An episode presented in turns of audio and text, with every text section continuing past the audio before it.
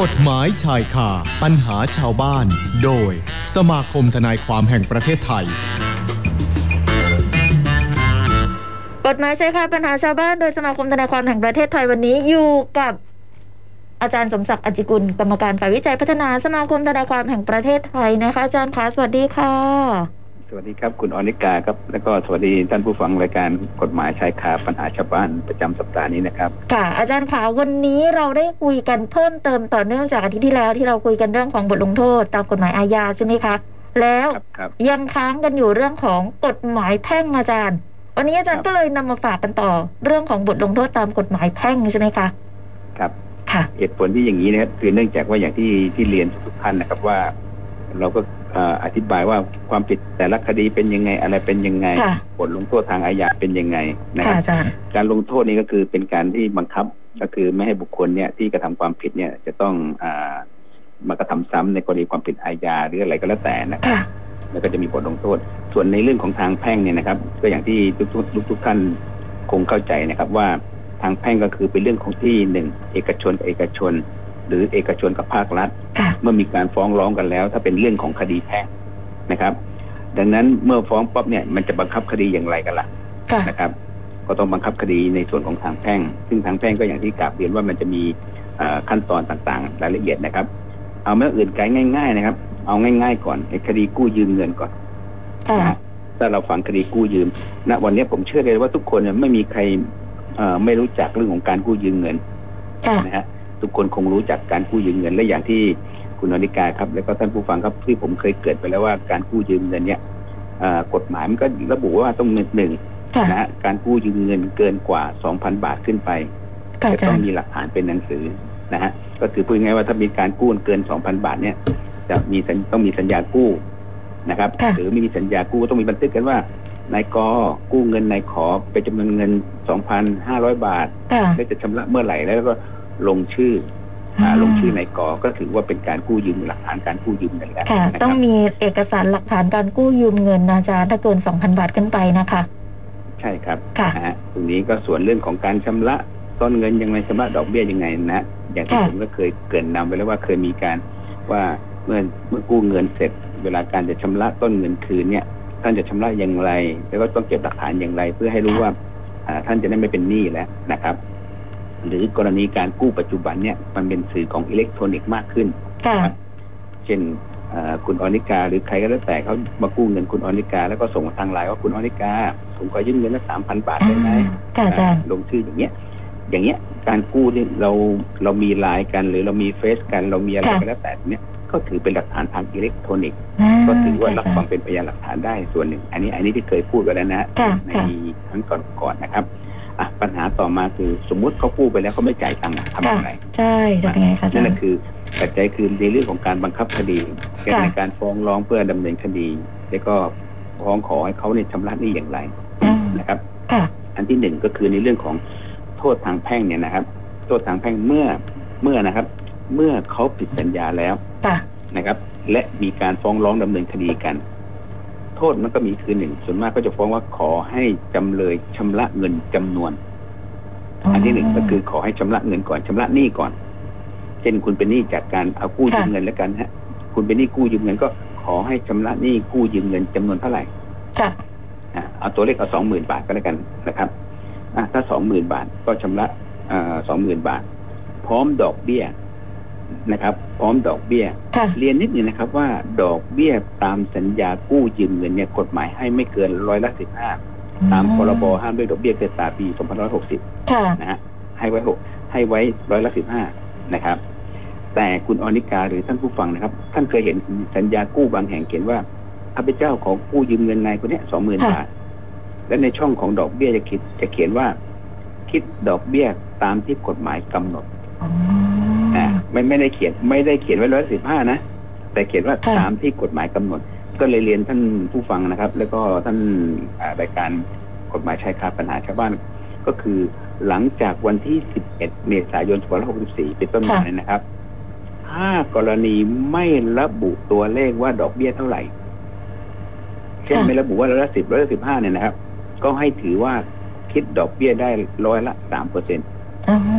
อ่าเพราะกฎหมายนี้มันแก้ไขใหม่ละ นะค่ะครับค่ะอ่าดังนั้น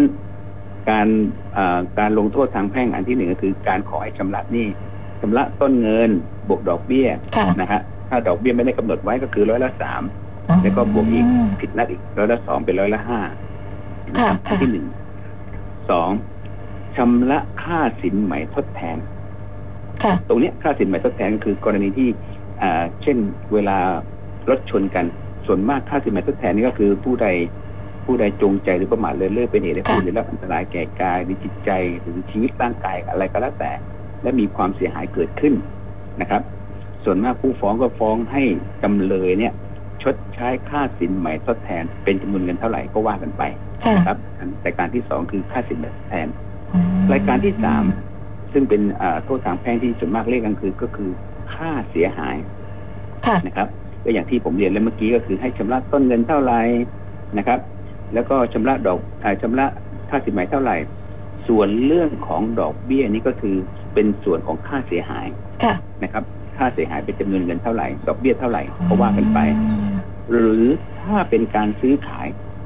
ถ้าเป็นการซื้อขายที่ดินพร้อมซื้อขายที่ดินนะฮะแล้ว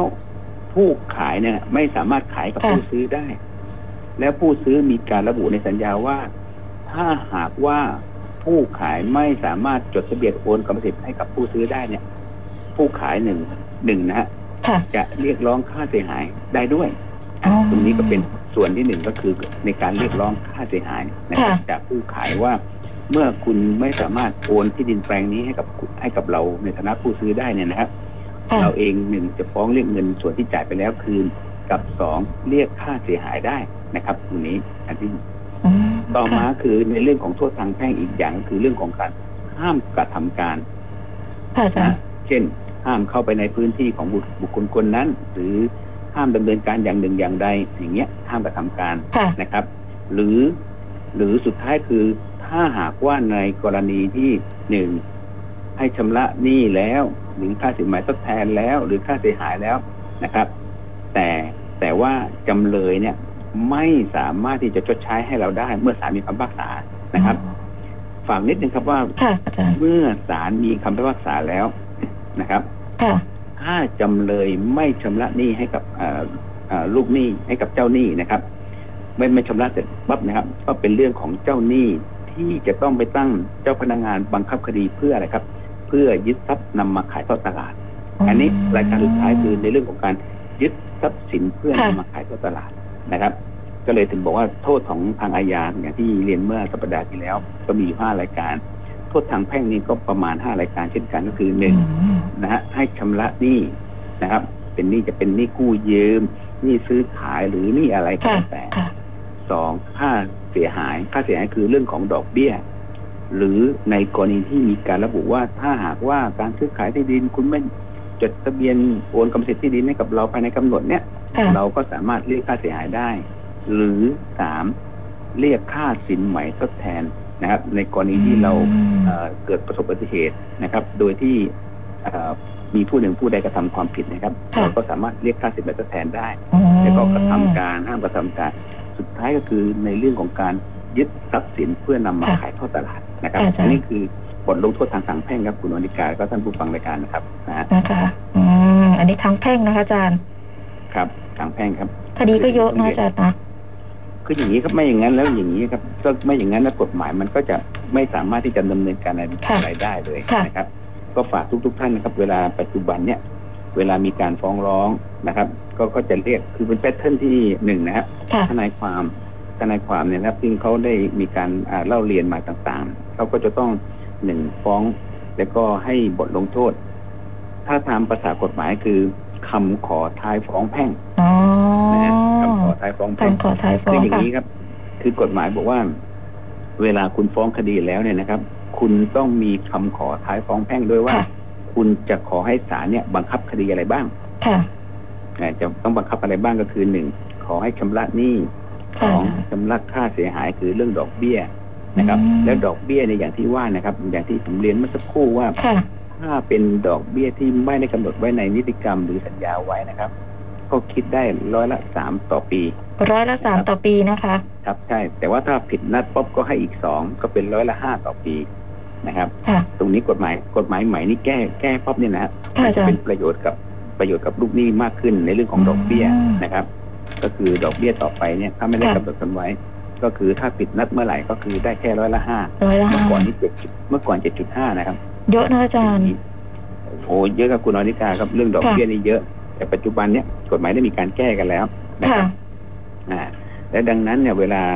เวลาฟ้องคดีเนี่ยส่วนมากทนายความนะครับ หรือผู้รู้กฎหมายก็จะรู้ค่ะว่าหนึ่งฟ้องต้นเงินนะครับ ต้นเงินตั้งแต่ผิดนัดจนถึงวันฟ้องค่ะคิดเท่าไหร่ และตั้งแต่วันฟ้องจนถึงวันชำระเสร็จสิ้นด้วยนะ คุณอนิกาอย่าลืมนะค่ะ เวลาเราชนะคดีแล้วเนี่ย เราต้องรอยึดทรัพย์เพื่อขายทอดตลาด กว่าจะขายทอดตลาดเสร็จอ่าไม่ใช่ว่าเดือนสองเดือนนะบางทีเป็นปีมันค่ะ กว่าจะขายได้นะอาจารย์ กว่าจะขายได้แล้วตรงนั้นน่ะ ดอกเบี้ยก็จะเดินขึ้นตลอดเวลา คือระหว่างที่เรารอขายทอดตลาดเนี่ย ดอกเบี้ยไม่ได้หยุดตามไปด้วยนะคะ ไม่ได้ไม่ได้หยุดกับไม่ได้หยุดกับค่ะดอกเบี้ยนะครับอือฮึตรงนี้นั่นแหก็ละเลยดอกเบี้ยก็จะเดินไปตลอดจนกว่าค่ะจะมีการชำระเสร็จสิ้นนะครับตรงนี้ครับอ๋อนะฮะและที่สำคัญคือถ้าขายมาแล้วเนี่ย อาจจะไม่ได้เต็มจำนวนกับจำนวนหนี้ของเราอีกอาจารย์ต้องหาส่วนต่างมาโปะอีกด้วยถูกต้องไหมคะ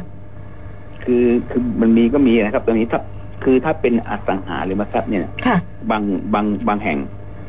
บางแห่งเอ่อไว้เก็บไว้นานเนี่ยนะค่ะราคามันก็จะสูงขึ้นนะครับค่ะเพราะเรื่องของที่ดินพร้อมสิ่งปลูกสร้างเนี่ยนะครับ ราคามันก็จะสูงขึ้นนะฮะค่ะอาจารโดยย์อัตโนมัติของมันนะครับ เท่าที่ผมเองเนี่ยได้มีโอกาสเนี่ยเอ่อทำทนายความมันนะครับ แล้วก็ ประการที่สอง